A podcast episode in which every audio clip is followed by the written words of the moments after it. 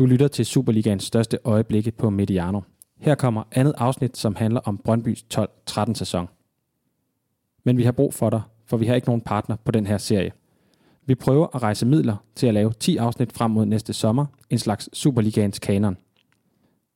Midlerne forsøger vi at rejse ved at crowdfunde de 10 afsnit. Kampagnen slutter den 12. september, så du kan stadig nå at give dit bidrag, så vi kan lave så mange afsnit som muligt. Gå ind på indiegogo.com, søg på Mediano og se, hvordan du kan bidrage. Rigtig god fornøjelse. Horsens mod Brøndby den 20. maj 2013 på Casa Arena i Horsens.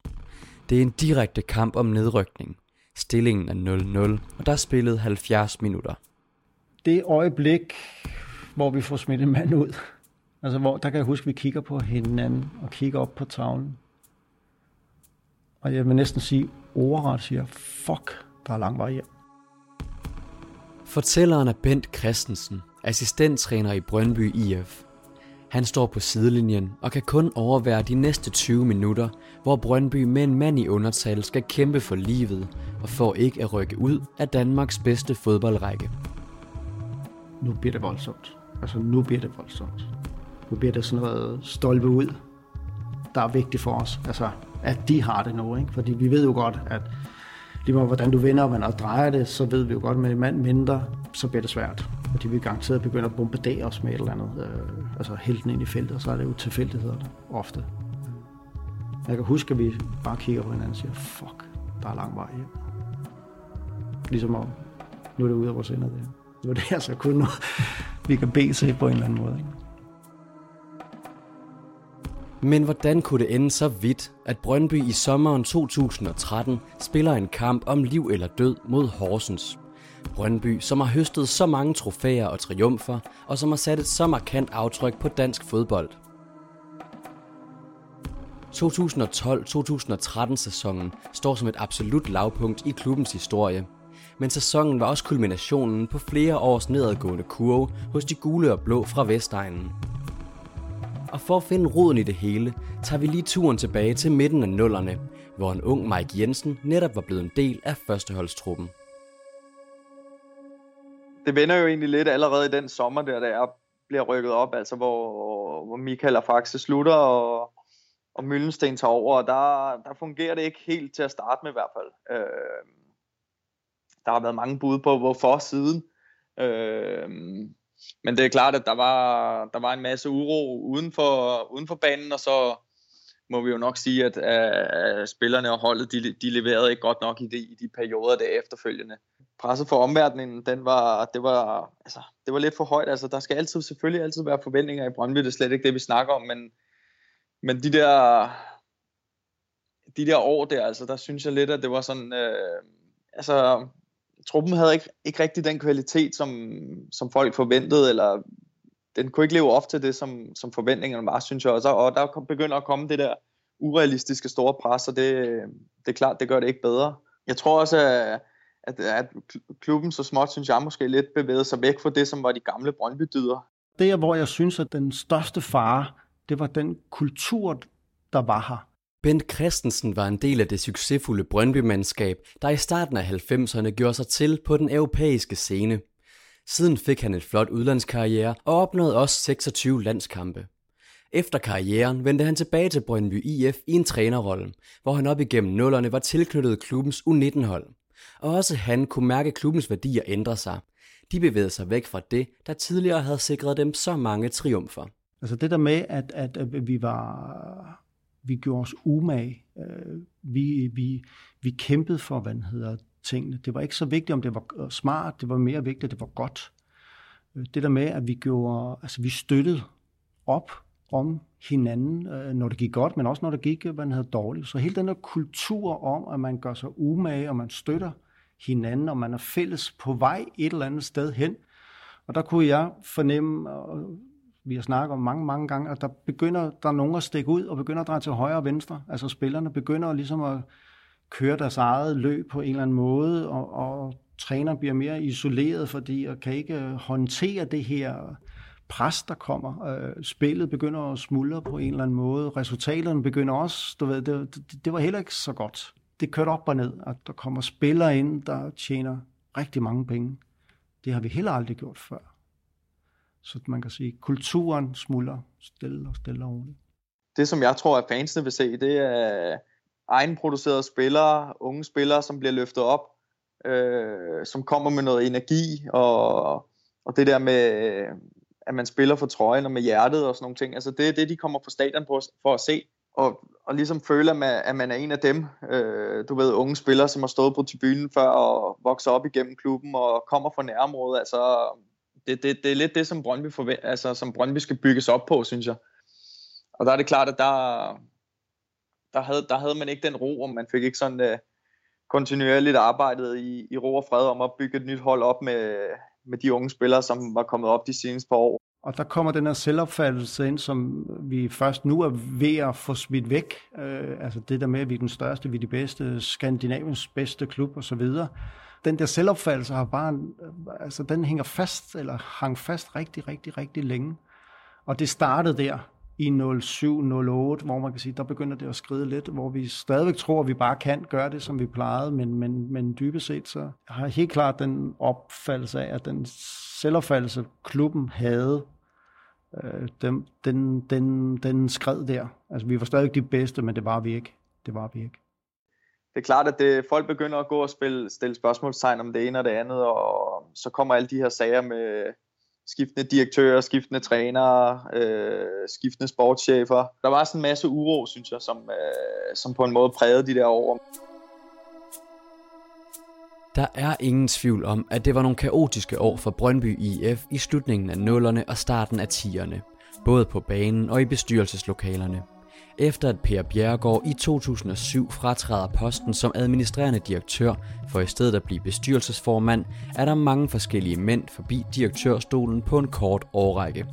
Bjerregaard erstattes i første omgang af Herman Haraldsson, og frem mod 2012-2013 sæsonen er både Frank Buk Andersen, Ole Palmo, Jan Lockhart og Tommy Håkansson forbi sædet og på trænerfronten bliver før omtalte René Møllensten allerede fyret efter et halvt år efter en konflikt med bestyrelsen. Han bliver erstattet af Brøndbymanden Tom Kølert, som i 2009 erstattes af Kent Nielsen. Kent Nielsen fyres året efter, hvor Henrik Jensen kommer til. I alle disse år og under alle disse forskellige menneskers ledelse har Bent Christensen haft sin daglige gang i Brøndbys ungdomsorganisation, og her har han kunne fornemme uroen ulme –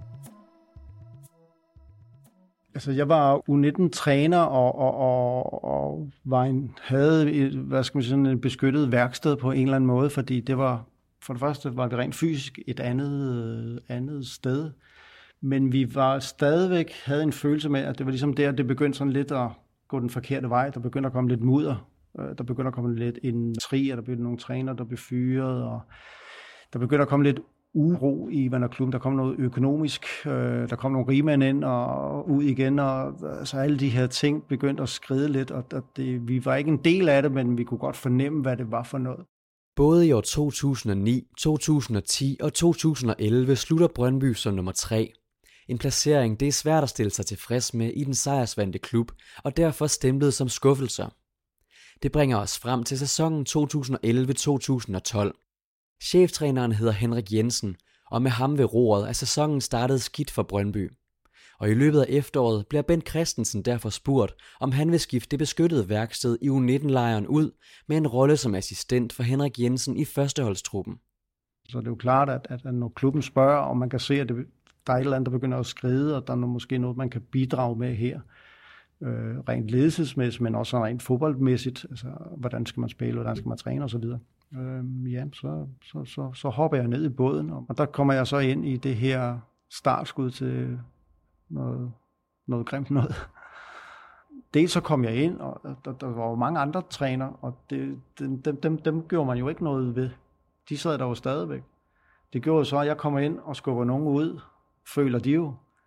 Det var ikke en helt klar plan, der blev lagt. Der var ikke noget med at sige, nu gør vi sådan her. Det kræver så, at der er nogen, der ikke er med. Øh, og ikke fordi de er dårlige, og fordi den ene er bedre end de andre. Det er slet ikke det, jeg, hvad jeg siger. Men jeg siger bare, at man skulle måske have skåret længere ind til benet og sagt, nu går vi det her. Og det kræver så, at du ikke er med. Øh, jeg kan huske en episode til en kamp, hvor jeg netop skulle varme spillerne op, fordi nu var der mig, der var, var nede to, og hvor man kunne mærke, at ham, der havde været to og stå ligesom og sagde, hvorfor skal jeg ikke være her? Og det sker så midt ude på banen, altså før vi varmer op, hvor jeg må tage den kamp og sige, prøv at høre, det er sådan, det er. Du... Det er jo ikke ledelsesmæssigt for øverste hylde, måske det helt det bedste. Og også i spillertruppen er der spændinger, fornemmer den nye assistent.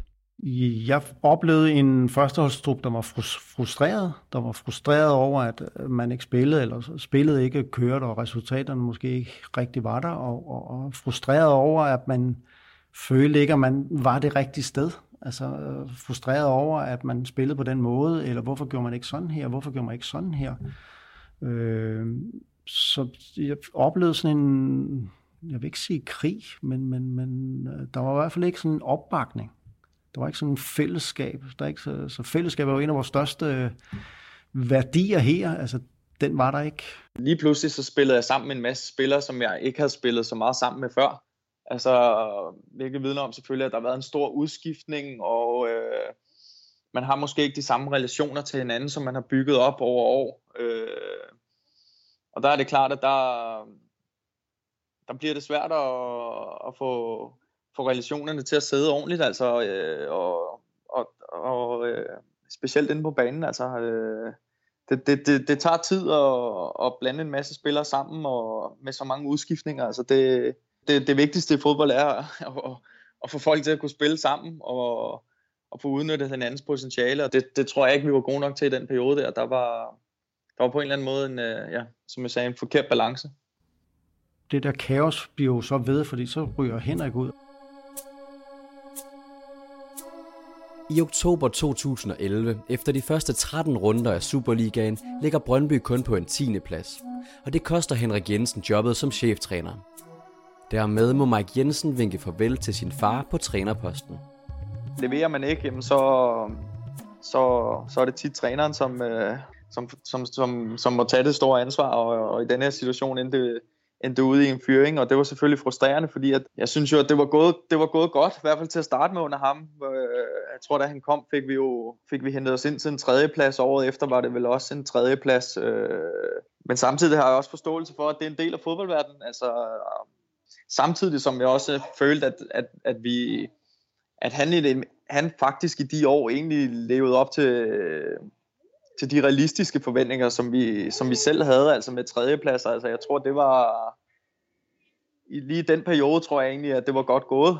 Og så, så er det, som jeg sagde, altså det er ærgerligt, at det der med, uanset hvem, hvilken træner, der bliver fyret, og hvordan det går, altså fordi det bryder den der rytme med kontinuitet. Altså det er vigtigt at få bygget op over tid. Det nytter ikke noget at skifte ud hele tiden igen og igen. Det, øh, det tror jeg ikke på. Hvad skal der så ske?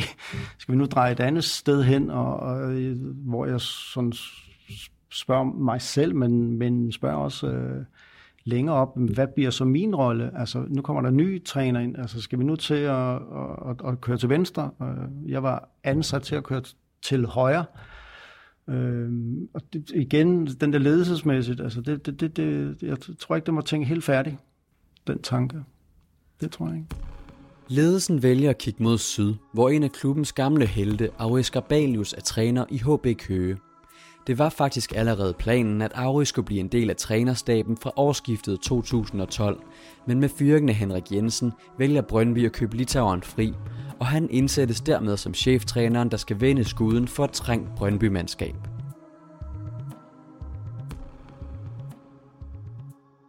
Jeg synes, jeg overtager et hold, som har haft, øh, jeg tror, var det, var det seks træner på fem år med lidt forskellige spillestil og lidt forskellige behand, øh, altså mandsholdbehandling og lidt forskellige typer. Øhm, det vil sige, den er, altså omklædningsrum uh, fungerer ikke rigtigt, øh, og øh, spillerne er lidt forvirret, så, så det var ligesom at finde ud af, okay, hvordan starter vi? Hvad for en filosofi har vi? Hvordan skaber vi den kultur, som Brøndby var dengang jeg spillede, og det jeg overtager? Øh, hvad for en kultur, man havde i hverdag. Det er det, der var så vigtigt for mig. Øhm, og arbejdsmoral og de principper, som hjælper til at styre proces øh, udvikle det hold. Og det er ligesom det, det, det, det jeg tager fat på øh, med det samme. Øhm, sådan at alle spillere ved, hvor de har mig, og hvad vi forventer hinanden. jeg har sgu altid været rimelig glad for Aure. Jeg kunne godt lide nogle af de ting, han kom med. Jeg kunne godt lide hans øh, måde at træne på, og hans måde at være træner på, og hans... Øh, altså, han er jo lidt sådan... Øh, altså, der, er, der er ikke noget bullshit, altså. Der, der skal trænes hårdt, og når man er i sådan en situation der, så må man tage arbejdshandskerne på, og det, det var vi jo alle sammen enige om. Altså, han er jo mentalt stærk jo. Altså, de tæsk, han har fået offentligt, øh, på den ene eller på den anden front, det kan være hans personlighed, det kan være hans måde at lede på, det kan være hans spillestil, og hvad det. han har virkelig fået tæsk. Men jeg må sige, at han står der hver eneste mandag morgen, rank, glad, positiv. Altså, jeg har aldrig haft en leder, som er så stærkt mentalt, så det tror jeg også har spillet en stor, stor rolle, fordi man vidste jo godt, at, at eller, jeg tror, det var begyndt at gå op for folk længere op i systemet, at, at det her, det kan gå grueligt galt, hvis vi ikke får rettet op. Der skal noget power ind på en eller anden måde, og den power kom, fordi han var altid klar. Om vi har tabt 4-0, det første han altid, han var glad og positiv. Han havde en, en frase, som vi grinede af, men, men et eller andet sted, den illustrerer meget godt den, det syn, han prøvede at vise, det var jo, at øh, jo flere kampe vi tager, jo tættere må vi komme på at vinde jo. Altså, han vendte hele tiden rundt og var glad og positiv, og havde altid været forberedt, øh, hvor vi, der var måske andre, og inklusive mig selv nogle gange, bare satte sig ned og lod skibet sejle. Fordi det var jo sindssygt hårdt. Du er nødt til som leder, når du kommer på arbejde, udstråle den rå og målrettighed, at være meget skarp øh, i de ting, du gør, at sådan at spillerne tror på dig, fordi de er også forvirret, de er også øh, i tvivl. De også hører hele tiden, at øh, der sker det, og der sker det i klubben. Øhm, og øh, for mig var det jo det vigtigste, når jeg kom på arbejde, at jeg ligesom have energi til at udstråle det, uanset hvor sort det så ud, uanset hvor meget uro der var udvendigt. Det er indvendigt, der har prøvet jeg at udstråle den tro på tingene så vi har jo spillet sammen og, og, og kendt hinanden i mange, mange år, og, og vi har jo aldrig, hvad skal man sige, siddet loven af hinanden, altså som typemæssigt. Øh, men der har altid været en eller anden respekt, sådan rent fagligt, om at, at øh, som spiller, men også nu som, øh, som man hedder, træ, træner. Og, øh, men, men som jeg har sagt før, og, og, og offentligt også, altså, vi, var ikke altid, altså, vi var ikke enige om den måde, øh, vi skulle spille på i hvert fald.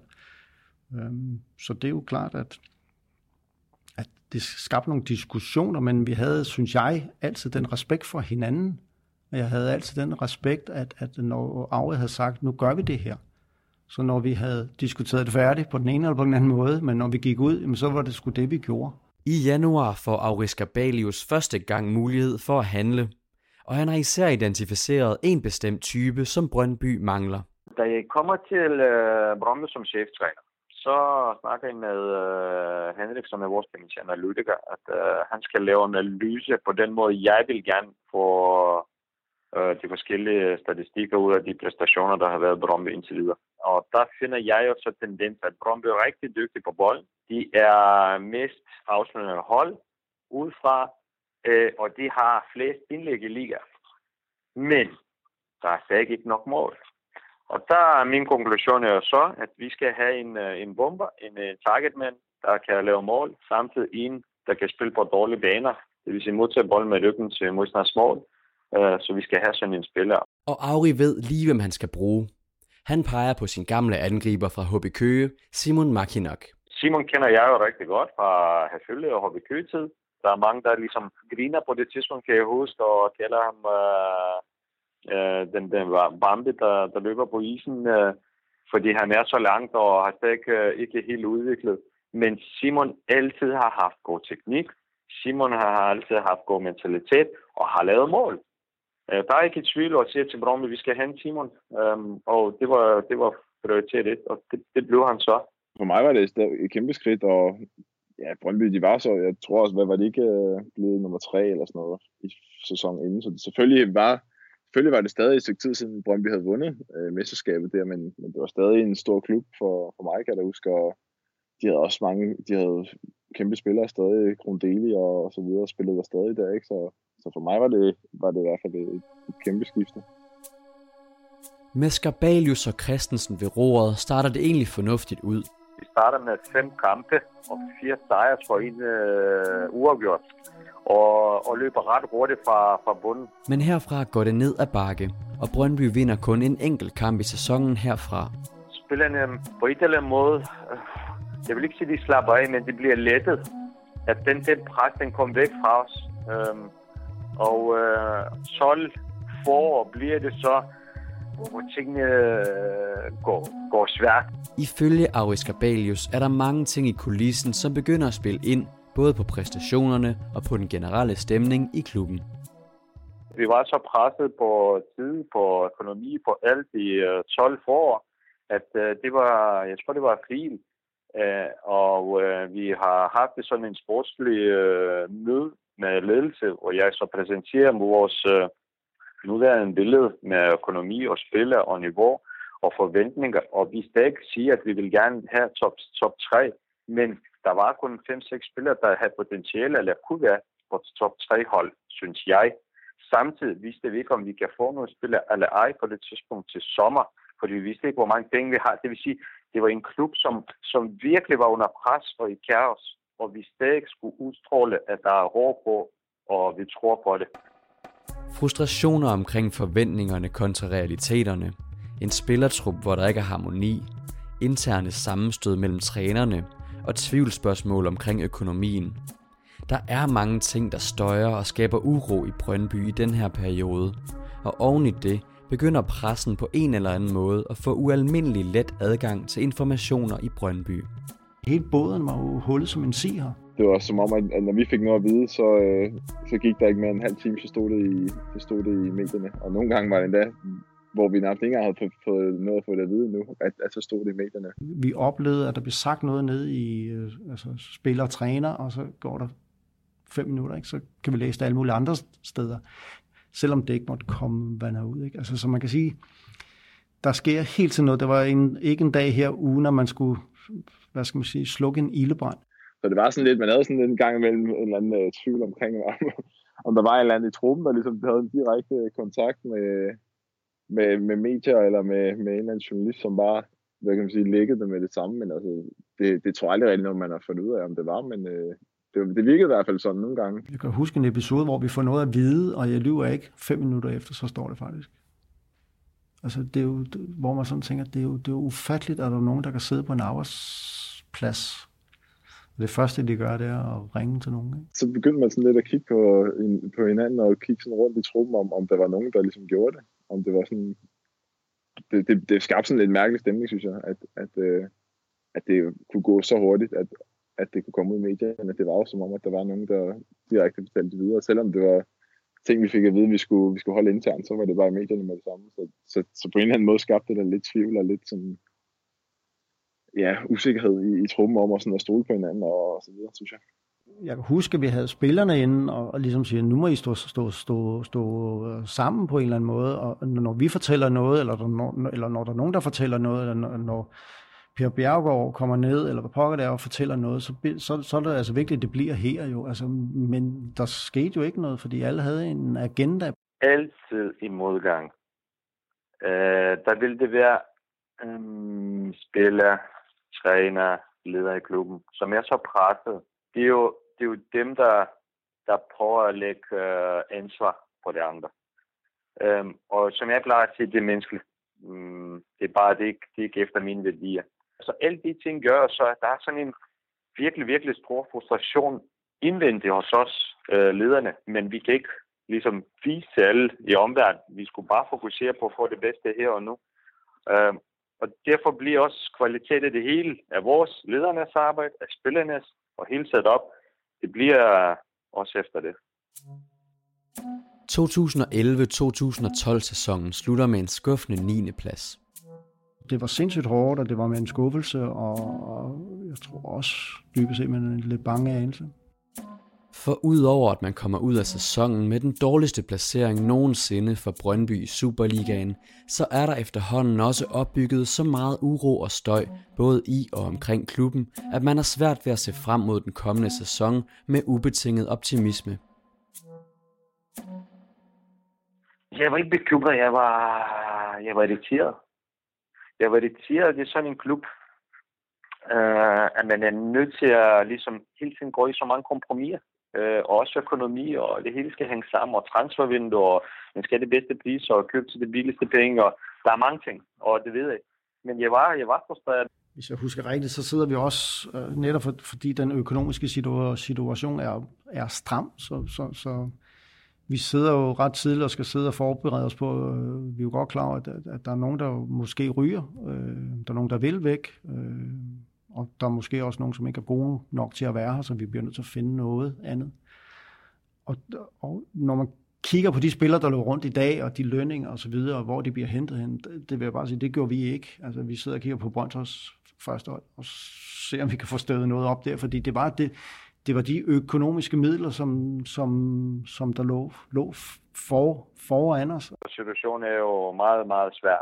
Øhm, og øh, lige præcis i sommer, hvor vi vil gerne sådan, ligesom få en frisk start, og jeg som træner vil gerne få en frisk start. Vi vil gerne skille os af med nogle spillere, øh, som noget af dem kan man kalde sådan lidt øh, rådne æbler, jeg kalder det, som hele kurve bliver rådne af det, øh, hvad, hvad man snakker kultur eller personlige øh, egenskaber. Og så er der andre spillere, som ikke virker nok, og så er der andre spillere, som vi kan sælge og få nogle penge for det. Så den, den der blanding og mix skulle jo gøre, at vi kunne få noget penge, men vi har ingen, øh, ingen penge, så vi skulle virkelig prioritere. Brøndby sælger blandt andet Michael Krondeli til Celta Vigo for et pænt beløb, og blandt de spillere, man kigger efter som forstærkninger, er der for Aruiz Balius en helt klar kvalitet, han holder øje med. Brøndby skal bruge stærke typer, som kan præstere her og nu. Vinderteams, de har klart, klart øh, arbejdskultur, og lige præcis det der kultur der, som går forrest hver dag. Uh, på det tidspunkt, jeg er i Brøndby, der, der er nogle spillere, som, som gør det, men der er mange, der ligesom kan stadig leve med fortid. Og blandt andet derfor henter vi uh, sådan en som Martin Edveksen, som er en spiller, som præsterer her og nu. Jamen, jeg gik jo der i sommeren, øh, var det 12, og, og var, havde ikke nogen kontrakt efter Midtjylland. Og der, der, det ved jeg ikke. Jeg tænkte, det kommer nok, ikke? Men øh, da man, da, når man når der slut, slut juli der, og sådan, begynder man at blive lidt utålmodig, ikke? Så kom jeg kontakten stille og roligt i gang, og de kunne måske godt se, se jeg hedder det, kunne være interesseret, ikke? Og, og jeg skulle lige tænke over det, og det, det, det synes jeg også er meget spændende. Så det, jeg skrev et år øh, der i, i midt august, tror jeg det var. Kort tid efter, at Martin Albrechtsen er kommet til klubben, lykkedes det også med økonomisk støtte udefra at hente Quincy Antipas i Sønderjyske. Og dermed er holdet for 2012-2013 sæsonen samlet. Altså rent spillemæssigt, så, så synes jeg, vi havde et uh, godt midterhold. Og hvis det så lige, du ved, peakede på en eller anden måde, så kunne vi måske godt drille dem. Det var det helt klart en, uh, en forventning om, at vi skulle gøre det bedre, og vi skulle ja, jeg kan ikke huske, hvad målsætningen var direkte, men, men det var det helt klart, at vi skulle gøre det bedre end sidste sæson. Nu skal vi have en god start, og nu skal vi ud over stepperne, og, og, og sådan som jeg er det, så havde vi en fin opstart, og der havde ikke været noget ballade sådan rigtigt, og der var måske start til et eller andet her. Et eller andet positivt, et eller andet, at hvis vi bare kunne få et stolpe ind, og du ved, lige få lidt held, jamen så kunne det godt være, at vi kunne få den her positive snibbold til at, til at være en start. Det blev desværre ikke sådan. Sæsonens første kamp er en hjemmekamp mod OB, og Brøndby får ikke den start, de havde ønsket. Sæsonen starter ud med et 1-0 nederlag. Så, så det var sådan lidt, okay, fair nok 1-0 i den første kamp på hjemmebane. Altså det, det må vi videre fra, og øh, så, så, så der var man ikke så nervøs. Men i kamp nummer 2 følger endnu et nederlag. Denne gang 2-1 mod OB. Jeg kan bare huske, at vi fik en så sindssygt dårlig start. Godt nok vinder Brøndby 2-1 over Silkeborg i tredje runde, men udover det bliver det til fire nederlag i de første fem kampe. Det er jo sådan en frase, at vi ikke havde heldet og stolpe ud i stedet for stolpe ind. Ikke? Men, men det var sgu den følelse, man egentlig havde. At, at det, det, det, det går sgu bare ikke rigtig vores vej. Og det har det bare ikke sådan rigtig gjort længe. Man får stolpe ind, når man opsøger heldet øh, og bliver ved. Og vi i den periode, typisk bundhold, som uanset hvordan det går, øh, så taber vi kampe.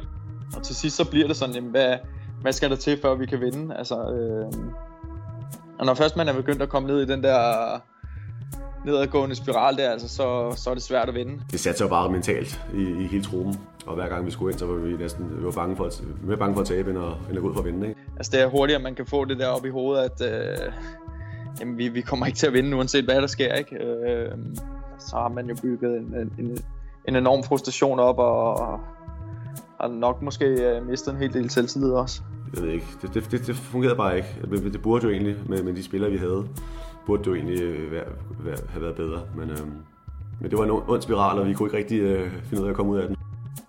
For nedturen fortsætter i lang tid. I rigtig lang tid. For i de første 15 kampe har Brøndby kun fået en enkelt sejr og 6 uafgjorte. Dermed har de ved indgangen af november kun 9 point på kontoen og er klart sidst. Men på trods af realiteterne, så ringer alarmklokkerne ikke lige så kraftigt, som de måske burde på Vestegnen. Man tænker, det, det, det kan ikke ske. Altså det, på et eller andet tidspunkt, så vender det. Der er nogen, vi fikser det, eller der er nogen, der fikser det, eller... Men uden at man selv tager ansvaret, altså... Det kunne godt være, at vi havde en, en opfattelse af, at fordi bare fordi vi spiller Brøndby, så, så, så burde vi vinde stort set alle kampe, men, øh, men virkeligheden var noget andet, og det, det tog, tog måske lidt tid, før vi ligesom, ja, accepterede det. Ja, så når, man, når jeg kigger tilbage på det nu, så, så synes jeg helt klart, at, at vi burde være et af de bedste hold i, i sæsonen, eller i ligaen. Det var jo med Rommedal, ikke? og Jan Christiansen, og var Tyder og sådan, altså um, egentlig gode ledere hver for sig, men vi fik ikke, vi fik ikke på en måde ikke samlet det i den, i, den, i den rigtige retning. Også som jeg sagde, altså på det tidspunkt havde jeg også selv spillet der i mange år og spillet mange kampe, så jeg skulle selvfølgelig også have været en af dem, der, der tog det ansvar der, men det ja, manglede kølighed og rutine i den situation selv, og, og ville selvfølgelig gerne have været en af dem, der, der virkelig stod frem og løftede holdet, men det må jeg bare erkende, at det, det fik jeg ikke gjort. Det bliver lidt sådan, at man at alle går og tænker, det der, det ordner sig, men øh, uden at ordne det selv. Det er måske også en anden ting, der har været, der har været et dårligt uh, mindset, at man har, at man bare har haft den der følelse om, at vi kan ikke, vi kan ikke gå ned, selvom vi, selvom vi i realiteten godt kunne, og selvom vi, vi lå til det og, og fortjent uh, lå dernede, fordi vi, vi spillede så dårligt og tabte så mange kampe, men, men så, uh, så havde man bare stadig den der følelse af, at, man, at vi ikke kunne rykke ned, synes jeg. Men hos trænerteamet begynder man at kunne fornemme farsignalerne. Altså, vi begynder, i hvert fald i trænerteamet og sportschefen, vi begynder faktisk at det scenarie, hvad nu hvis vi kommer herned? Jeg kan huske, at vi sidder og taler om, at, at vi bliver nødt til at forberede truppen på, at, at, at hvad nu hvis vi skal til at spille de sidste fem kampe om og blive om. Altså, hvordan hånd, håndmanaterer man sådan noget? Og der var vi meget bevidste om, at den trupsammensætning, vi havde, måske ikke var den bedste trup til at spille om at ryge ud. Så vi begyndte allerede at, hvad pokker gør vi ved dem? Altså, hvordan forklarer vi det? Hvordan i tale sætter Hvordan behandler vi det her? Hvad nu, hvis vi kommer til at ligge dernede? Og det er bestemt ikke nogen let tid at være træner i Brøndby IF. Nu begynder vi at være i den fase, hvor man hvor presset bliver ekstremt hårdt her. Og det har så været en, en vis tid. Altså det var hårdt før, og det var shaky og alle de her ting, men nu begynder presset at være så voldsomt, og det begynder at være konstant. Altså man kan sige, at det, det, det, det bliver hårdt at være her som træner, men også som man har spiller. Jeg siger, Aue og Bente, de, de gjorde det ikke sværere, end det var jo. Altså, jeg synes egentlig, de, de klarede opgaven øh, godt. Fordi altså, det var sgu en svær periode, og, og øh, der blev ikke, der blev ikke dunket i hovedet øh, af farve side. Øh, altså, han prøvede virkelig at, at finde, finde den rigtige måde at, at takle truppen på i sin situation. De prøvede. De havde selvfølgelig begrænsede midler i rent øh, taktisk og, og så videre, men, øh, men deres øh, måde at have sådan mandskabspleje, det var, det var egentlig Øh, en meget behagelig måde, selvom det ikke var en behagelig situation, vi var i, øh, i, klubben. Hver mandag lige præcis, der er det jo vigtigt at vise til spillerne, hvad for en vej vi går, og finde det, der er positivt fra sidste øh, runde eller kamp, samtidig at vise, hvad det der skal ligesom forbedres. Fordi hvad er alternativ? Hvis jeg dunker dem i hovedet, eller vi siger, hvor dårlige vi er, eller jeg smider nøglen der, så. Så det var det eneste rigtige at gøre. Det er at prøve at have den energi og, og, og genskabe troen på tingene hver eneste uge. Øhm, jeg kan huske, om vi bare prøvede at spille lidt mere simpelt på en eller anden måde. Øh, der var ikke så meget, øh, ja, det var mere ind på banen, altså, hvad hedder det, en lidt længere bold, ikke? Øhm, det er også, jeg snakkede med Famari med, med taxis, der, var ikke, der, kom, der kom ikke det store. Øhm, det var mere det der med, at vi bare skulle ud og vise hjerte og, og, og kæmpe røven af bukserne, ikke? og så prøve at håbe på det bedste. det var sådan lidt... Øhm, så, men, men når man ikke, samtidig ikke var særlig stærke bagud, og hele holdet forsvaret øh, samlet, så ja, det så lidt, spredt ud, eller desperat ud, sådan forskellige hvad det, folk kæmper lidt for deres, deres egen sag. Ikke? Og man kan mærke igen den der splid, som man måske har fået lagt lidt låg på, på en eller anden måde, i forhold til opstart. At det begynder at blive mere tydeligt. Når jeg kigger på det, så har det nok også været nogle, nogle rutinerede spillere, som har prøvet en masse og haft en masse forskellige trænere, som, øh, som måske ikke helt følte, at de, øh, at de var enige i, i enten taktikken eller, eller den måde at spille på, øh, eller den måde at træne på osv. Så, så ja, så, så der var nok ikke helt, øh, der var nok ikke helt 100% tillid til tingene, hvordan det blev gjort på, også fra trænerteamets side af. Vi, joke, vi, vi jokede med det, men altså, også med, inklusive mig selv, nogle gange var det måske lidt for simpelt, ikke? Øh, og vi, vi snakkede også i krogen. Der var for meget snak i krogene rundt omkring, altså, om hvad vi skulle gøre og, hvad, og så videre. Jeg tror ikke, at det var, jeg tror ikke, at det var, var, var, var 100% og hele vejen rundt i truppen, at der var, der var enighed om, at, at, at det var, øh, det var, det, det var den bedste måde, at vi, vi gjorde det på, og det var, det var den rigtige måde. Det tror jeg ikke. Det tror jeg måske også, at det er også en anden ting. Altså, vi spillede ikke helt, som han måske ville, og så var der måske fire, der ville spille bold langs jorden og, og rundt, og så var der andre, der ville øh, øh, spark, altså, følge taktikken, ikke? Eller, øh, så, så, så det, det skabte måske også lidt, lidt øh, hedder sådan noget, tvetydighed og lidt øh, øh, ja, uklarhed, hvad vi, egentlig, hvad vi egentlig gjorde. Ikke? Jeg har altid haft en følelse af, at der har været spillere i den periode, som ikke har været bevidst om, hvor de var. I hvilken klub de var, og hvilken øh, værdier den her klub stod for. Der er bare nogle ting, man gør her, og der er nogle ting, man ikke gør, og man spiller på den her måde, og man gør de her, de her ting. Der tror jeg, der er nogen, der havde en opfattelse af, at det, det, det, det skulle ikke være, være sådan. At vi fungerede bare ikke som, øh, som hold, og vi, øh, vi havde ikke nogen indbyrdes aftaler, og, og, og, og det sejlede lidt. Altså, altså det, øh, men altså, vi prøvede i, i, bedste, i bedste stand, men, men der var måske nogen, der manglede lidt, øh, lidt, lidt mandshjerte og lidt øh, og kæmpede for tingene. Ikke? Øh, så det er svært, hvis man kun er en, en, en 3-4 stykker, 5 stykker, der, der, der, man skal helst være 11, ikke? Der, der, ligesom, øh, der vil det sammen. Og hvis det går mod en, så, så, så nytter det ikke noget, der, at der er to-tre stykker, der slår i banen og, og, og synes, det er hårdt. Øh, og det, manglede, det, var, det var der måske mange, mange eksempler i, i, i den sæson der. I løbet af efteråret begynder rygterne at florere om, hvorvidt konstellationen Skarbalius og Christensen er den rigtige til at forvente bøtten. Og især et navn nævnes som en mulighed. Det navn er John Faxe Jensen.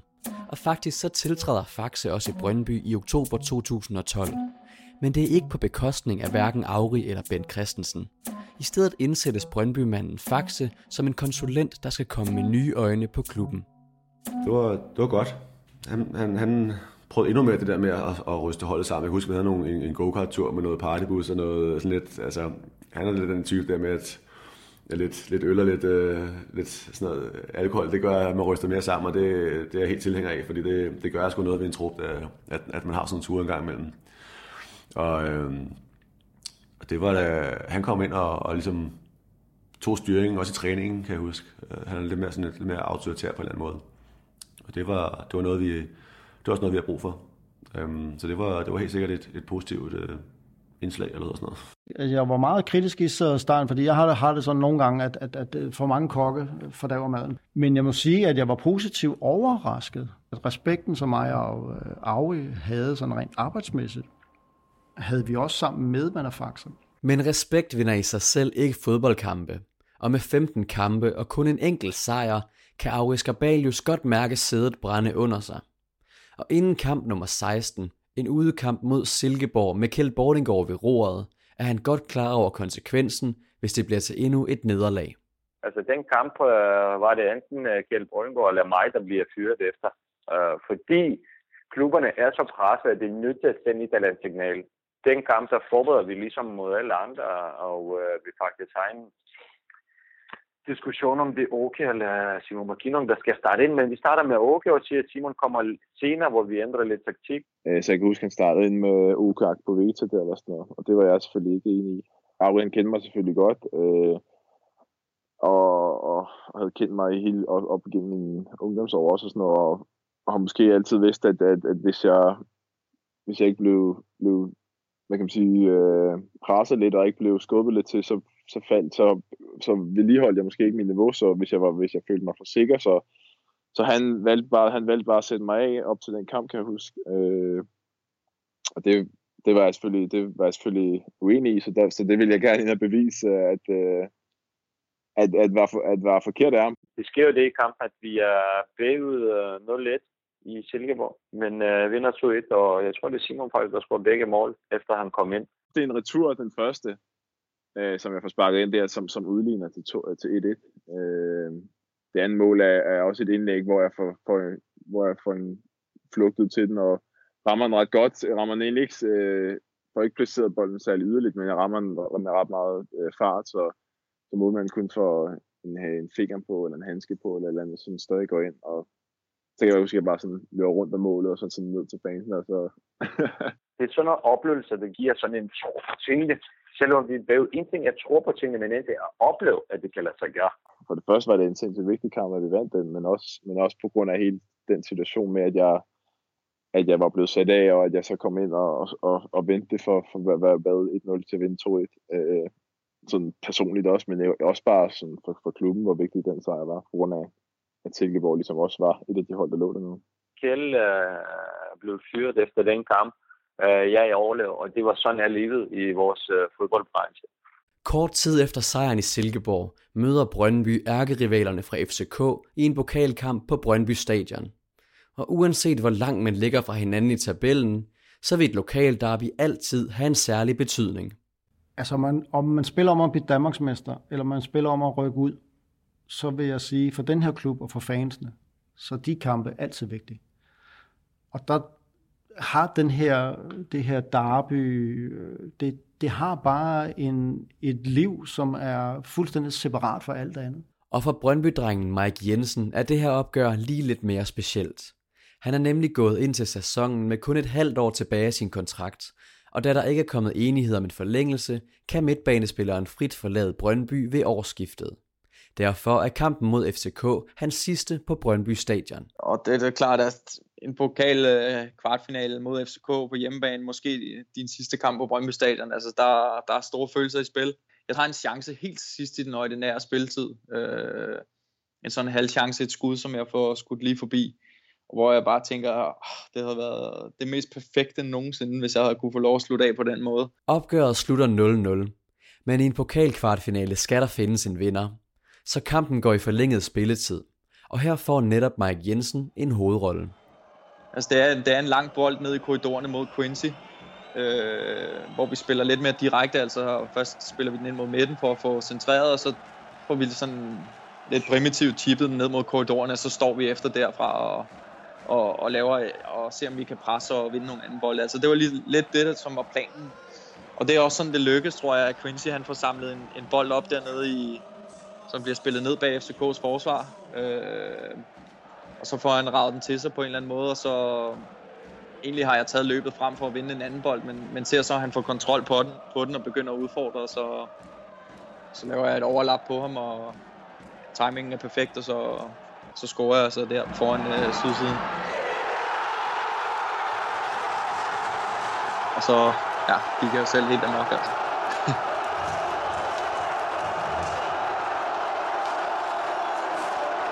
Altså det var jo øh, selvfølgelig en, en helt vild oplevelse at slutte af på den måde, og bare lidt forløsende for fansene. En, et lille lyspunkt i en, i en ellers øh, halvmørk tid. Jamen, der, der, er vel, der er jo ikke nogen, det betyder for mere for en, en for fansene. Der var vel bare en eller anden form for ja, noget ophobet frustration, og så øh, vælter det ud i, i glæde og, og, og energi, og det ender jo med, at de hopper ind over hegnet og, og løber ind på banen lige i starten var det meget sjovt, fordi de kommer de jo bare ind og jubler med os, ikke? men så tager det jo hurtigt en drejning, hvor de så går forbi os og så videre ned mod FCK-fans. Ikke? Vi øh, oplever det først, da vi kommer ind, og der, der stadig bliver sendt live. Øh, der sidder mig og Avi inde. Jeg tror også, Ole er der. Og hvor vi så ser det, hvor vi tænker, hvor pokker alt der sker. Øh, og har egentlig ikke, hvad skal man sige, en følge med, hvor voldsomt det egentlig er, og hvor dra- dramatisk det egentlig er. Det, det, det, det, jeg havde i hvert fald ikke sådan en helt klar fornemmelse af, at det her, det var, det var, det var mindre godt. Ja, det, det gør jo, at, at der er noget at snakke om i fodbold Danmark. Ja, for det der kunne have endt med at blive en succeshistorie, og billeder af jublende Brøndby-spillere på forsiden af morgendagens aviser, ender i stedet med at blive en historie om tilskuervold og uroligheder i Brøndby. endelig det, det, altså begynder at lykkes noget, og vi er glade, så alligevel lykkes det at ødelægge det øh, af den årsag, at øh, fans gik ind på banen og blev det tumult, og politi og medier skrev, og hvor, hvor dårligt det var, og det hele var kaos. Og, og det kommer jo ikke som nogen overraskelse, at når der er noget, der går os godt, så bliver det dårligt på en eller anden måde. Altså, det, sådan, sådan, sådan har det været øh, ret længe, og det er jo ikke fordi, at vi skal have sådan en offerrolle eller noget, men vi havde jo bare den der evne til at komme hen et sted, hvor der altid skete et eller andet. Der skete altid et eller andet negativhed på en eller anden måde, øh, hvor tingene bliver drejet hen, og fokus bliver på noget andet. Så det er jo det, der var tilstanden i programmet. Hver eneste dag, både ind og uden for banen, der er nogen, der, der hang, der var tungt, der var, der var negativ. Sagen ender med, at Brøndby skal spille to hjemmekampe uden tilskuere. Oven i det får man også en bøde på 150.000 kroner, som er et markant indgreb i en i forvejen meget tom pengekasse. Og generelt begynder der i slutningen af 2012 at komme meget fokus på økonomien i Brøndby IF. Situationen er nemlig ganske alvorlig, og oven i købet har klubben en sag kørende om manglende udbetaling af feriepenge. Endnu en negativ sag i den i forvejen hårdt prøvede klub. Det er jo endnu en sag, hvor man kan sige, at øh, det hjælper os jo ikke på nogen måde. Jeg kan huske, det var, der, der var det der med feriepengesagen og alt sådan noget, som gjorde, at der, at der kom sådan en lille splid mellem spillertrup og, og klub. Spliden opstår, fordi der internt i spillertruppen ikke er enighed om, hvordan man skal forholde sig til sagen. Skal man opkræve de penge, man har til gode, eller skal man lade sagen ligge? Og bund og grund, så var vi jo ligeglade med den feriesag, men, men, men den fylder bare så meget, og, og, og truppen bliver jo bare endnu en gang kørt på et sidespor, altså splittet. Beløbet, som Brøndby skylder både tidligere og nuværende spillere i feriepenge, beløber sig til over 30 millioner kroner. Og med en i forvejen utrolig anstrengt økonomi, er det beløb dråben, der får badekarret til at være mere end rigeligt fuldt. Ordet konkurs begynder for første gang at florere i medierne i slutningen af november, og hen over de næste måneder er det ikke kun overlevelse i Superligaen, der kæmpes for. Der kæmpes for hele klubbens eksistens. Det er voldsomt. Altså, jeg har helt klart en opfattelse af, at det her kan godt lukke. Altså, det er faretroende tæt på. Nu var det her groft sagt liv eller død. Altså, sådan, altså øh, overlevede klubben, havde vi et øh, job, fik vi vores løn. Altså, vi var derude nu. Nu var det noget overlevelse. Nu var det ikke noget med, at vi skulle bidrage til noget. Eller, altså, det her, det var simpelthen liv eller død, altså rent arbejdsmæssigt. Altså, det her, det var eksistensen for os. Udover det, så har vi hele sydtribunen, som vi også, altså hele deres, altså der for, for mange af dem er det jo også et liv på en eller anden måde. Ikke? Det var noget, vi havde møder om øh, mega ofte, og det var noget, vi, vi øh, fik at vide, at vi skulle tage seriøst, på grund af, at det virkelig reelt var en, øh, en ting, der kunne ske. Og ja, det, det, det, det påvirkede selvfølgelig øh, spillerne, og det var noget, man tænkte var, var, var, var, var en ting, som som var tæt på, og som, øh, som i reelt kunne ske, og man, skulle, og man begyndte at tænke på, hvad, hvad hvis det sker, hvad skal, hvad skal man så gøre? Så, så det, var der, det var noget, der kom op i ens hoved, og man var nødt til at tage seriøst.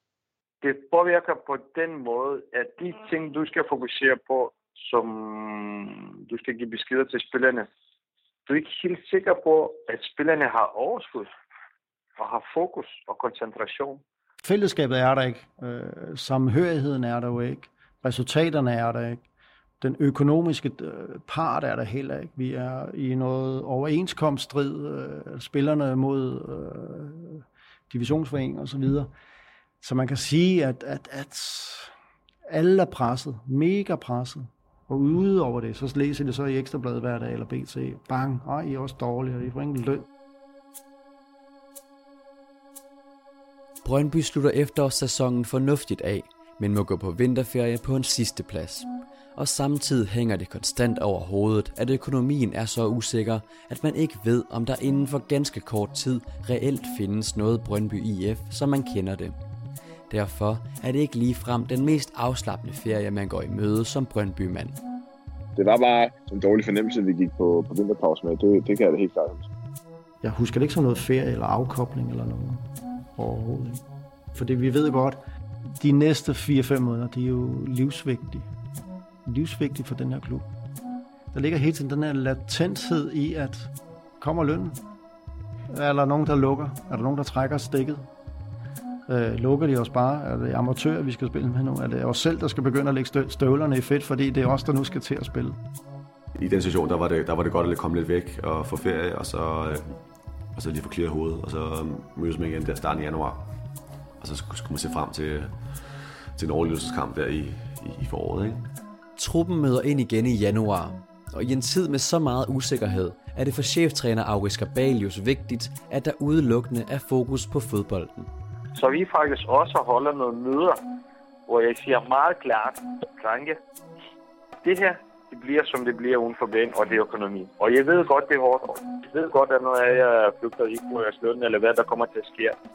Men på det her, vi kan ikke tillade os at fjerne fokus fra den træning. Vi kan ikke tillade os at fjerne fokus fra næste kamp. Auris Gabalius har omkring to måneder til at forberede holdet til overlevelseskampen i foråret, inden Randers i starten af marts venter i den første kamp. Og det er en optimistisk cheftræner, der sender holdet på banen. Men symptomatisk for Brøndbys situation går tingene hurtigt galt. Jeg, jeg synes, vi var klar, øh, og øh, det, det paradoxale er så første kamp, vi spillede, hvor vi er forberedt, hvordan de gør det. De spiller op til en og lægger af en den løber, og så er det Martin Ebbeksen, som er vores øh, mest erfarne spiller, der på en eller anden måde øh, kommer for sent på det ord ind og bliver vist ud. Øh, rødt kort efter hvad, syv minutter. Uh, ja, det var, ikke en, uh, det var heller ikke en fed oplevelse.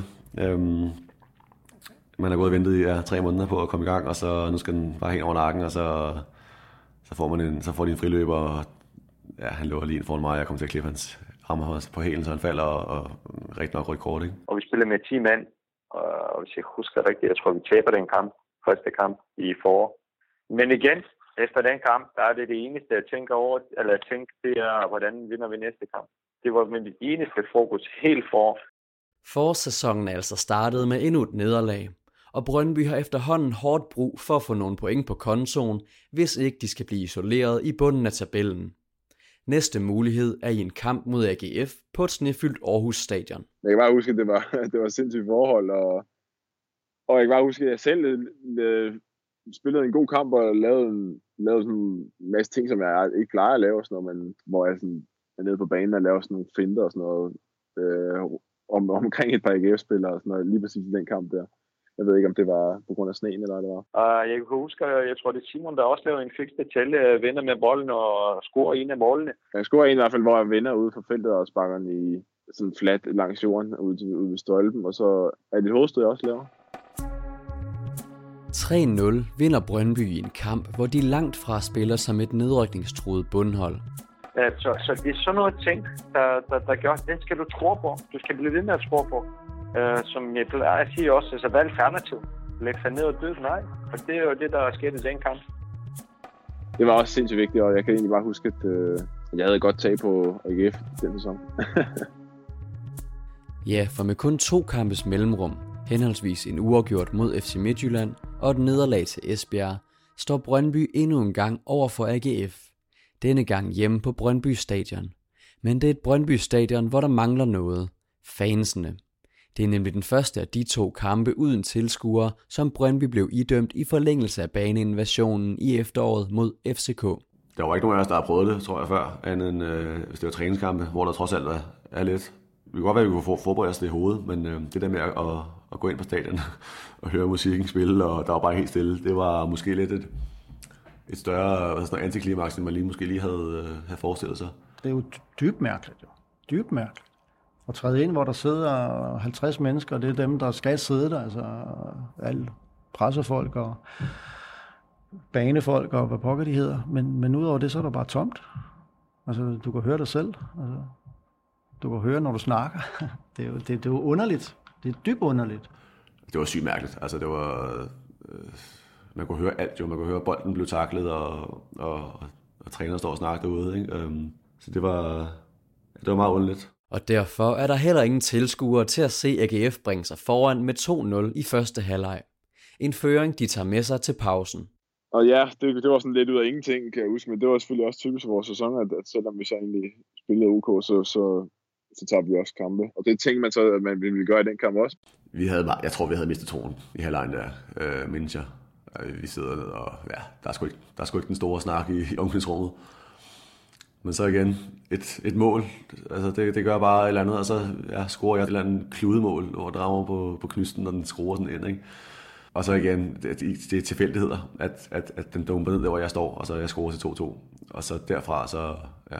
Så, men så kørte vi bare på, og så kan jeg huske, det bare var en lang, jeg tror det var en lang bold, rejst fra Albrechtsen, tror jeg egentlig det er. Fordi så, så han, var, han var, jeg tror man kom med op på det, det var på hjørne eller indkast, eller det, han scorede det der 2-2. Og så gik han så ned igen, og så tror jeg, at han lægger en lang bold op på mig, hvor jeg tager med brystet sådan igennem tre mand eller sådan noget, og bare spanker til den, og så går den ind, og så, ja. Så var der så meget jubel, som nu kan være, når der ikke er nogen tilskuere på, øh, på stadion. det var også helt mærkeligt, altså. Der var helt stille på stadion, men, men, øh, men vi jubler som om, at der sidder 30.000. Øh, og så når man ser tilbage, så var det jo helt sindssygt vigtige tre point der. Jeg tror ikke, vi havde helt opfattelsen af, hvor, hvor vigtigt det egentlig var at vinde den kamp, fordi det så ud som om, at, at vi ikke rigtig var der, specielt første halvleg der, hvor de scorede. Ikke? Øhm, det var, det var specielt, det er specielt at tænke tilbage på. Det er, det. det er jo fantastisk, når du oplever at vinde 3-2 sådan en kamp. Det er jo det bedste, det kan ske. Og igen, hvor jeg se, det er fordi, du søger det der stolte ind. Man kunne jo også sige, okay, vi tabte den kamp. Nej, vi vælger også at sige, tror på, at vi kan vinde. Og det gør vi. Og det går jo så fantastisk resten af foråret. Comebacket mod AGF sker den 1. april, og herefter finder Brøndby ind i en god rytme på banen. Det vender vi tilbage til lige om lidt. For uden for banen har de økonomiske problemer været et tema hele foråret, og konkursen har været fartroende tæt på. Blandt andet har trænerstaben og spillertruppen haft møder med advokater, som har oplyst dem om deres rettigheder, hvis konkursen skulle blive aktuel. De hiver os ind herop og forklarer os, at det, det er en mulighed, at, at lønnen ikke øh, kommer. Ligesom en større redningsplan bliver sat i søen med gamle Brøndby-navne i spidsen. Her var assistenttræner Bent Christensen også blandt de navne, der smed penge i klubben. Vi prøver at samle nogle øh, penge ind, og for ligesom at, hvad skal man sige, øh, hype det på en eller anden måde, så, så, så er vi tidligere spillere, der går ind og, og spiller nogle penge i det på en eller anden måde. Jo. Så, så, så det er et spørgsmål om at prøve på at hjælpe med de midler, som vi nu putter ind i det her, men det er også for ligesom at få det hypet på en eller anden måde, så vi kan få så mange med som muligt, fordi vi bliver nødt til at gøre noget. Og om det har været de gamle Brøndby-drengs hype, der har hjulpet, kan man ikke vide. Men i hvert fald gennemføres der i april måned en større aktieemission, hvor man henter 108,4 millioner kroner og officielt kan begrave konkursstakken. Altså er klubbens eksistens i første omgang reddet. Tilbage gælder kun eksistensen i Superliga-regi. På intet tidspunkt tror jeg, at vi rykker ned. Jeg vidste godt, at vi har risiko, men jeg havde så stor fokus på, hvordan vi lykkes med at ligesom vinde den næste kamp. Og jeg tror, det er også det, der var min styrke. Øh, og jeg var rolig. Selvom Auri er rolig og ikke tror på nedrykningen, så ser realiteterne barske ud for hans Brøndby-mandskab. Med fem runder igen ligger Brøndby nemlig på en del sidste plads sammen med Horsens og Silkeborg. Alle tre hold har 28 point, mens nærmeste hold er Sønderjyske, som har 33 point, altså 5 point mere. Det er udgangspunktet for Brøndby, der tager til Odense for at møde OB i femte sidste kamp. Der, der så jo sort ud. Altså for os var det bare, at vi skulle vinde og vinde og vinde. Ikke? Og jeg, jeg, jeg kan ikke huske, at det altid har været svært at spille på, på OB stadion, synes jeg egentlig. Men jeg synes ikke, vi vandt mange kampe derovre i hvert fald. Men denne gang lykkedes det at hente en sejr på et mål i det 87. minut af Quincy Antipas. Quincy han laver, laver et sindssygt mål, hvor han løber fra midten eller sådan noget. Og dermed lykkes det igen for Auris tropper at vende et truende nederlag til en sejr. Nu kan du sige igen, ikke? Vi bæver nu lidt, men, men vi vinder 2-1. Altså, det er jo et tydeligt tendens, og den mentalitet, der lykkes øh, at skabe på spillerne øh, i det forår og tror på de ting. Jeg vil ikke sige, at der kommer sådan noget trods på en eller anden måde, men, men, men jeg tror også, at nu har jeg snakket meget om splid og sådan nogle ting, men jeg tror også, der var nogle af spillerne, som fandt ud af, at nu nok nok. Altså det kan godt være, at jeg synes, at jeg burde spille på et bedre hold. Det kan godt være, at jeg synes, at træner burde have været bedre. Det kan godt være, at jeg synes og synes. Men jeg bliver nødt til at gøre noget nu her. Og der tror jeg, at der var nogen, der begynder at finde ud af, at det kan godt være, at jeg har spillet på landshold. Det kan godt være, at jeg har spillet i den liga. Det kan godt være, at jeg har talt med Barcelona på et tidspunkt om at skifte. Men nu bliver jeg nødt til at præstere lige nu. De næste to kampe ender uafgjort i henholdsvis et derby mod FCK på Brøndby Stadion og en udkamp mod AB. Og dermed er der kun to runder tilbage. I bundkampen er Silkeborg ved at blive hægtet af, mens Sønderjyske på den anden side bliver sværere at nå. Og dermed ligger det i kortene, at Horsens og Brøndby skal kæmpe om den sidste nedrykningsplads, når de to hold tørner sammen i sidste runde. Horsens har på det her tidspunkt et point mere end Brøndby, og derfor er de pisket til point i næst sidste kamp hjemme mod FC Nordsjælland, hvis der skal holdes liv i håbet.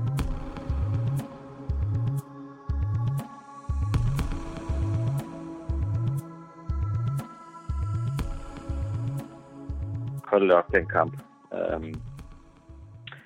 uh, jeg får gåsehud nu. Der var vi som, ja, som dyr, der skulle spise råt kød. Altså, vi, vi var helt oppe og ringe, og vi skulle bare smadre dem fuldstændig, og det, og det, det gav sig også udtryk på banen. Den tilgang, vi havde til dem, hvor vi gik op og spillede mand-mand, det var meget sådan noget 11 krige, og så skulle vi bare vinde flest af dem. Altså, det var meget sådan mand-mand, fordi de var så gode med, øh, med vanderbolden der. I, øh, I den kamp, der, der blandt andet ville vi ikke have vendet, vende græsset, øh, og, øh, og måske den går også en øh, ekstra, ekstra lang øh, par centimeter, øh, for ligesom genere Nordsjællands gode spil, hvor vi spiller lidt mere på fysik. Jeg tror også det der med, at der var nogen, der steppede op, og nogen alvoren. Der var altså noget her, der var vigtigt. Den kamp var sindssygt vigtig for den næste kamp. Jeg tror bare, at vi vil, vi vil give os den bedst mulige udgangspunkt i den, i den, til den sidste kamp. Øh, og vi vidste bare, at vi skulle, vi skulle ud og vinde den kamp, og det kørte så heldigvis øh, øh, lige efter bogen, og vi får scoret nogle, nogle mål, ikke? og vi er foran, og det, det gør bare, at, det hele bliver meget, meget nemmere, som vi snakkede om tidligere, at man, man bliver ikke låst, man bliver omvendt, man bliver man selvtillid, og, og man føler, at man kan tabe. Ikke? Så det var, det var en kamp, kan jeg huske, over, de, øh, ja, hvor alt gik, som det skulle. Og det er det, der lykkes i den, den kamp.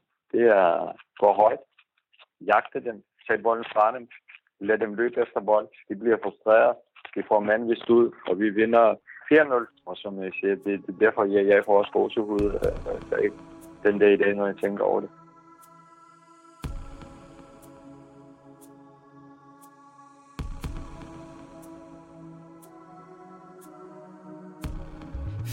sejren mod FC Nordsjælland i næst sidste runde er Brøndby, når de er bedst.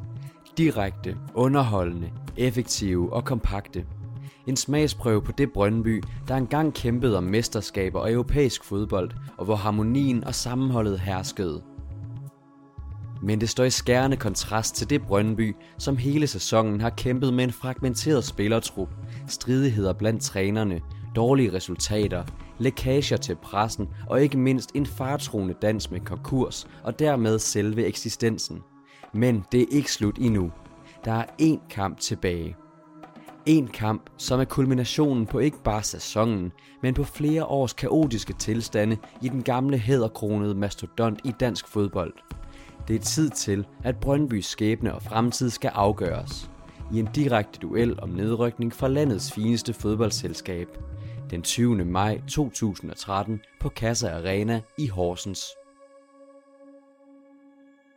Der er altså et skud i bøssen nu her. Vi skal ikke tage den kamp her. Men det er kun den her kamp. Der kommer ikke en kamp i morgen, og der kommer ikke en kamp på næste søndag. Altså, der skal man altså lige trække vejret og tænke, okay. Altså, hvordan går man ind som, som, som, som, som leder og ligesom siger, jeg har sgu styr på det. Velvidende at det er sidste kamp. Velvidende det pres, der er. Velvidende af, hvad nu hvis vi rykker ned? Hvad så? Hvad pokker sker der så? Så jeg har tit mange gange tænkt tilbage på den dag, og, og egentlig så tænker jeg ikke tilbage på, at jeg var nervøs op til den kamp, og, og, og igen var jeg ikke, øh, jeg havde ikke det der, jeg havde ikke den der følelse af, at, at vi, at vi, at vi ville rykke ned, men det ville vi selvfølgelig, hvis vi tabte kampen, men det, men det, det tænker jeg bare ikke på. Jeg tænkte bare på, jeg tænkte, og også måske på grund af, at man havde en god følelse af, at vi lige havde, havde spillet nogle gode kampe og, og så videre, så, så, så man, var, man var lidt mere, man var sådan mere ovenpå. Altså, vi var så heldige, at vi kunne nøjes med uafgjort den kamp så. Men vi spillede ikke på uafgjort. Fordi spillet på uafgjort, det er for farligt, så vi selvfølgelig skulle lave en plan, hvor vi, hvordan er det, vi gør mod Horsens. Og der blandt andet laver vi noget øh, video øh, til spillerne, hvor jeg viser, hvor dygtige vi er i de forskellige faser, når vi bygger op, når vi øh, afslutter og, og andre ting. som forhåbentlig giver så spillerne lidt selvtid. Jeg mindes, at vi prøvede at, sådan, ligesom at minimere snakken om kampen. Altså sådan, vi skulle ikke, vi skulle ikke lægge for stor pres på os selv. Vi vidste jo udmærket godt, at vi skulle, hvad, hvad, hvad, det, hvad det gik ud på. Så op til kampen synes jeg egentlig ikke, at jeg, at jeg var nervøs eller noget, og det synes jeg heller ikke, heller ikke at jeg kunne mærke, sådan en stemning var øh, i truppen og så videre. Øh, den har nok været mere nervøs hos fans og, og andre længere oppe i klubben, men, men sådan inden for spillertrummer og sådan noget, synes jeg egentlig ikke, at man kunne mærke den der nervøsitet. Jeg kan huske, at aften inden, der er det faktisk, stemning ser ud til rigtig fint, når vi spiser aftensmad. Men jeg kunne jo mærke, at alle er meget, meget spændte. Så for mig var det også vigtigt, at udstråle den der, jeg vil ikke sige over grænse, så en, en, en lille smil på læben og, og rå som forhåbentlig smitter sig af, både på altså lederne, men også på spillerne. At vi er rolige, vi ikke er arrogante, men vi, vi tror på det, vi laver, og vi lykkes. Vi prøvede at gøre det lidt, lidt normal kamp, tror jeg. Selvom det ikke var en normal kamp at, at prøve at bevare nævne og, i, i, i ro, ikke? Øhm, selvom det var virkelig, altså, men igen, det, jeg, jeg, jeg elsker sådan noget, der jeg kan godt lide sådan nogle kampe. Men øh, når man kigger tilbage på det nu, så er det sgu noget, der har, selvom hvor gammel var det, 233, så havde Gæt stadig hård brystet, ikke? når man, man var med sådan en kamp der. Jeg synes, vi er meget afklaret, forstået på, på den måde. Man kan også se, altså, når man ser klippene frem, altså man kan godt se, at vi, vi ser trætte, vi ser slidt ud. Og vi ser også meget presset ud. Altså, det, det, det, er jo, det er jo ikke fordi, vi har en kulør, selvom det er solen, solen skinner.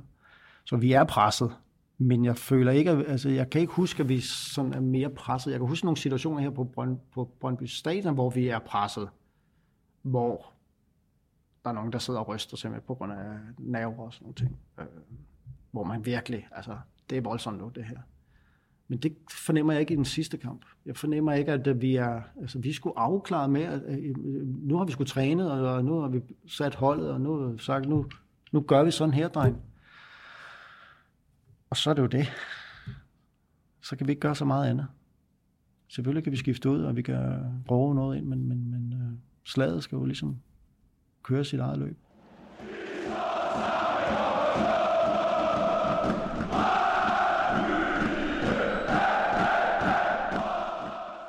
Brøndby stiller med følgende startelver. Michael Falkeskov, Patrick da Silva, Clarence Goodson, Martin Albrechtsen, Dennis Rommedal, Mikkel Thysen, Jens Stryger Larsen, Mathias Gert, Lebogang Piri, Quincy Antipas og Simon Makinok.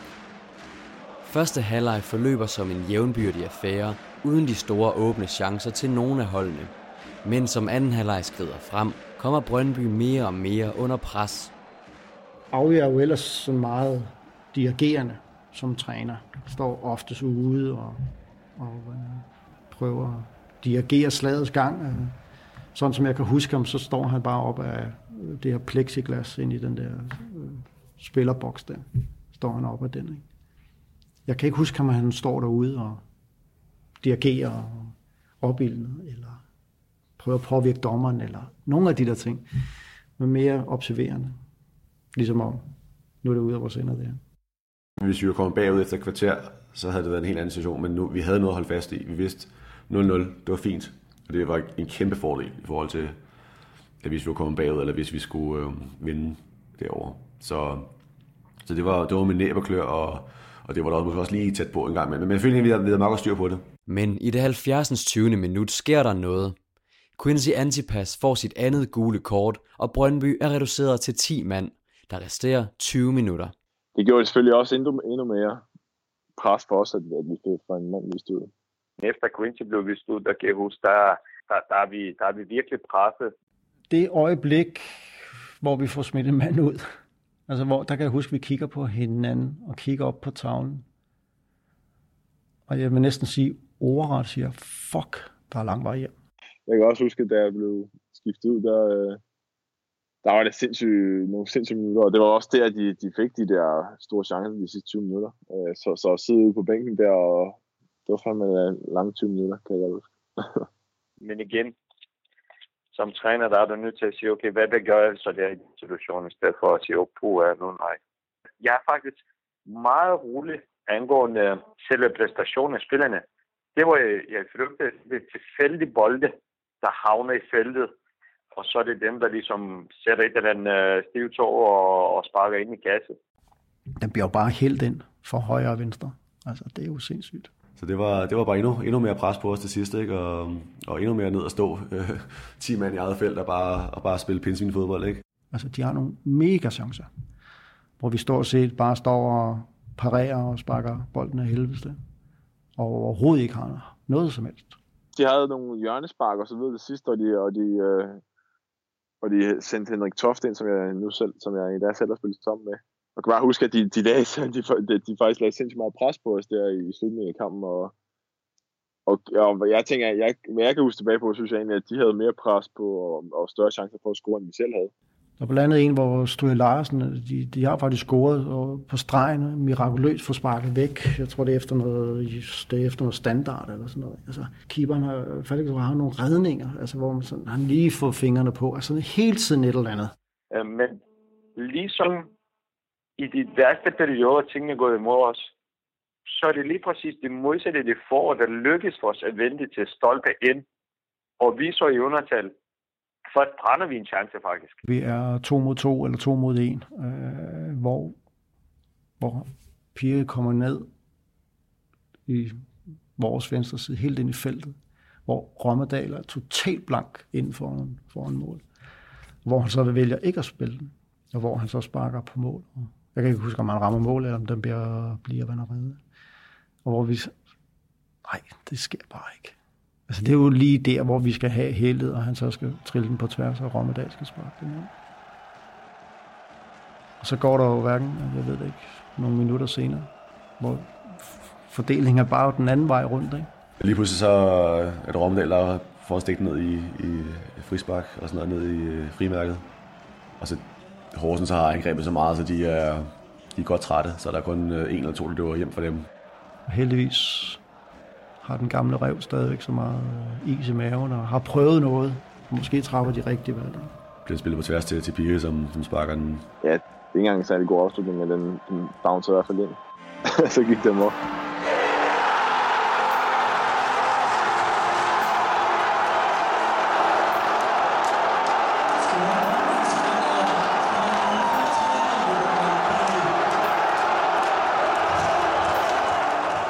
af i løver.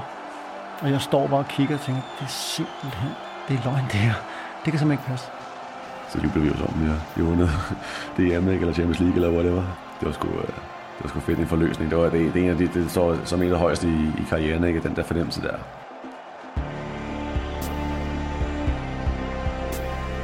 Altså nu har vi været så meget igennem, og så meget dårlighed. Og hvor jeg bare tænker, det kan endelig, endelig har vi noget af det her held. Så jeg, jeg står bare, at der går et eller andet, jeg ved det ikke, der går noget rum tid, før jeg løber ned til de andre, fordi jeg står bare sådan, det er simpelthen ikke rigtigt. Hvor, altså, fedt. Og så ligesom om, gud ja, vi skal også juble for fanden. Der er sådan et billede af, hvor jeg, hvor jeg, hvor jeg bare sådan bærer Lebo op og holder ham op, som om han var en baby. det her efter han har scoret, det var, ja, det var, det var fandme sjovt. Det var fandme sjovt, at han jeg kan jo huske, at øhm, Simon, tror jeg, Simon og mig, vi hopper i hinanden, Simon Martinok, og en af træner også måske, og vi vælter, der er nogle billeder, jeg, jeg, jeg, jeg, jeg, har fået fra fotografer, hvor vi, hvor vi vælter rundt øhm, i, øh, er, er glade. Øh, og det er jo, det er jo vel øh, fin beskrivelse på, hvordan vi havde det.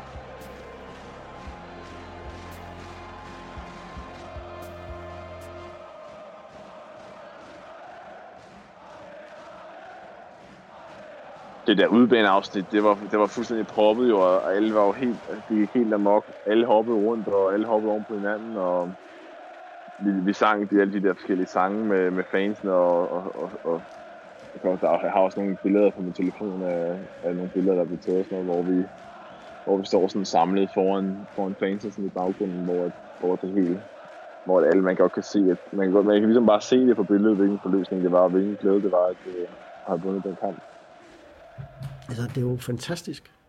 Altså, jeg har prøvet at blive Danmarks bedste, jeg har prøvet at øh, score på landsholdet, eller altså nogle lidt større ting, men, men, men, men det her med at vinde en fodboldkamp, der gør, at man ikke ryger ud, og opleve den samme glæde og lykke og eufori i noget, som faktisk ikke er særlig godt.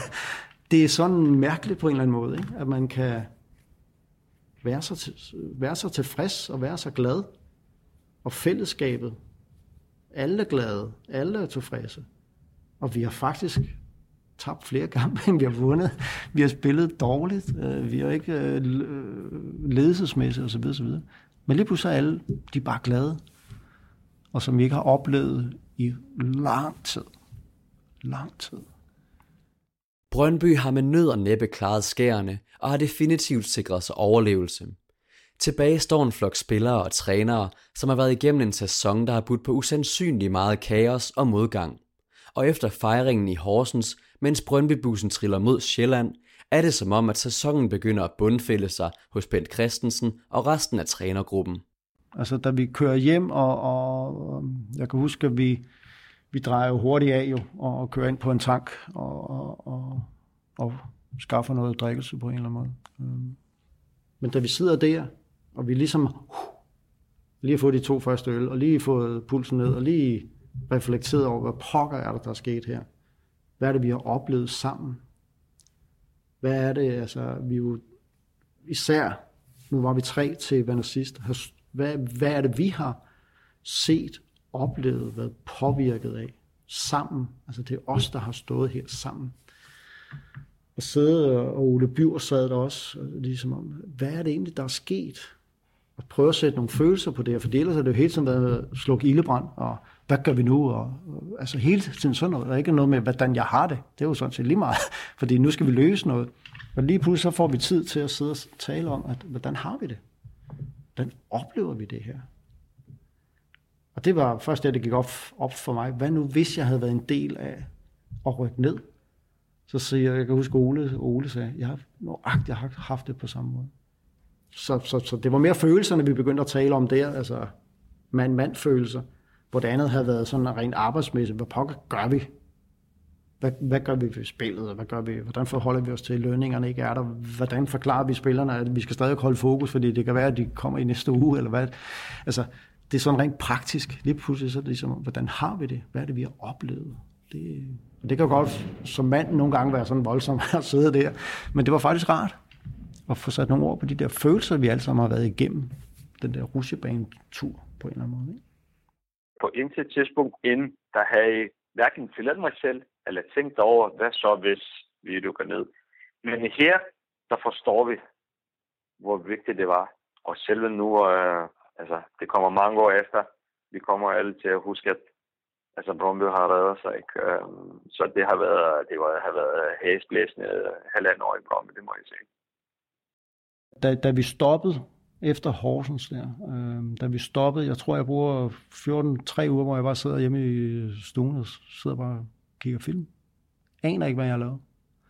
Altså den der mentalhed, træthed, den der udbrændthed, øh, angst, frustrationer, øh, altså alt kommer lige pludselig, uh, kommer bare frem det, øh, det er voldsomt. Jeg vil ikke sige, at det er en krise, men, men, men det er en menneskelig belastning, som, som, som på en eller anden måde skal ud af systemet. Og, og, og for mig skete det ved, at jeg bare blev sådan patisk. Efter vi gik på ferie, der lå jeg på, på min trampolin ude i haven i en uges tid, for ligesom at komme over det. Det fortæller vist også over, hvor, hvor tungt og hvor, hvor, hvor svært det var det er jo ikke noget, jeg vil sige, det var, det var sgu fedt at prøve. Fordi, som jeg siger, hvis jeg vidste, hvor det havnede hen, så havde jeg aldrig hoppet op i den båd der. Jeg synes, omkostningsmæssigt har det været for voldsomt. Forstår hvad det med? Altså, det er jo ikke sådan, at jeg har psykiske men, eller det er slet ikke det, jeg taler om, eller mit ægteskab er gået i stykker øh, på grund af det, eller hvad pokker det er. Det er slet ikke noget med det at gøre, men, men, men jeg synes bare, at, at som person, som menneske, har det haft nogle omkostninger, som, som dybest set er ikke det værd. Folk, som ikke har prøvet det, uanset hvad I siger, det, det forstår man ikke. Og øh, jeg kan huske også mig selv. Øh, jeg er i øh, den fase af min trænergang, hvor jeg tænker, okay, at det er det, jeg vil. og jeg var helt afklaret, at øh, nu kommer der en ny ledelse, og de skal have ny. Kommer de og spørger mig, at jeg skal overtage? Jeg var ikke helt sikker på, at jeg har sagt ja. Øh, fordi øh, der var så store laster, og øh, hvis det er at være cheftræner og opleve alt det, øh, der foregik også uden for banen, øh, det, det vidste jeg ikke på det tidspunkt, om jeg ville igen. Um, og øh, da de kom, så jeg at uh, nu starter med helt nyt setup, og de uh, fyrer mig, der siger jeg, det har ikke noget problem. Så stoppet det. Og så havde vi, øh, vi Auri, Ole og mig, vi mødtes så jævnligt efter, og fik talt om alt, ingenting, og selvfølgelig også det her. Så ligesom på vej hjem i bussen, ligesom få, få bundet nogle sløjfer op på alt det her, øh, hvad vi havde været igennem sammen. Du har lyttet til afsnit 2 af Superligaens største øjeblikke på Mediano. Udsendelsen var produceret af Anders Ryhauge og Lasse Ørum Klinke, som også har lavet musikken. Husk, vi forsøger at rejse midler til at lave helt op til 10 afsnit af denne serie. Vær med til at crowdfunde serien, der ikke har nogen partner endnu. Søg på Indiegogo og Mediano, eller bare Mediano og crowdfunding, så er du på rette vej. Vi bringer de første fem afsnit, uanset hvor mange penge der kommer ind, men skal der komme flere, har vi brug for alt den hjælp, vi kan få, og hver en krone tæller. Du kan også give et andet beløb, end dem, der er foreslået inde på Indiegogo. Så som sagt, hver en krone tæller. Tak fordi du lyttede med.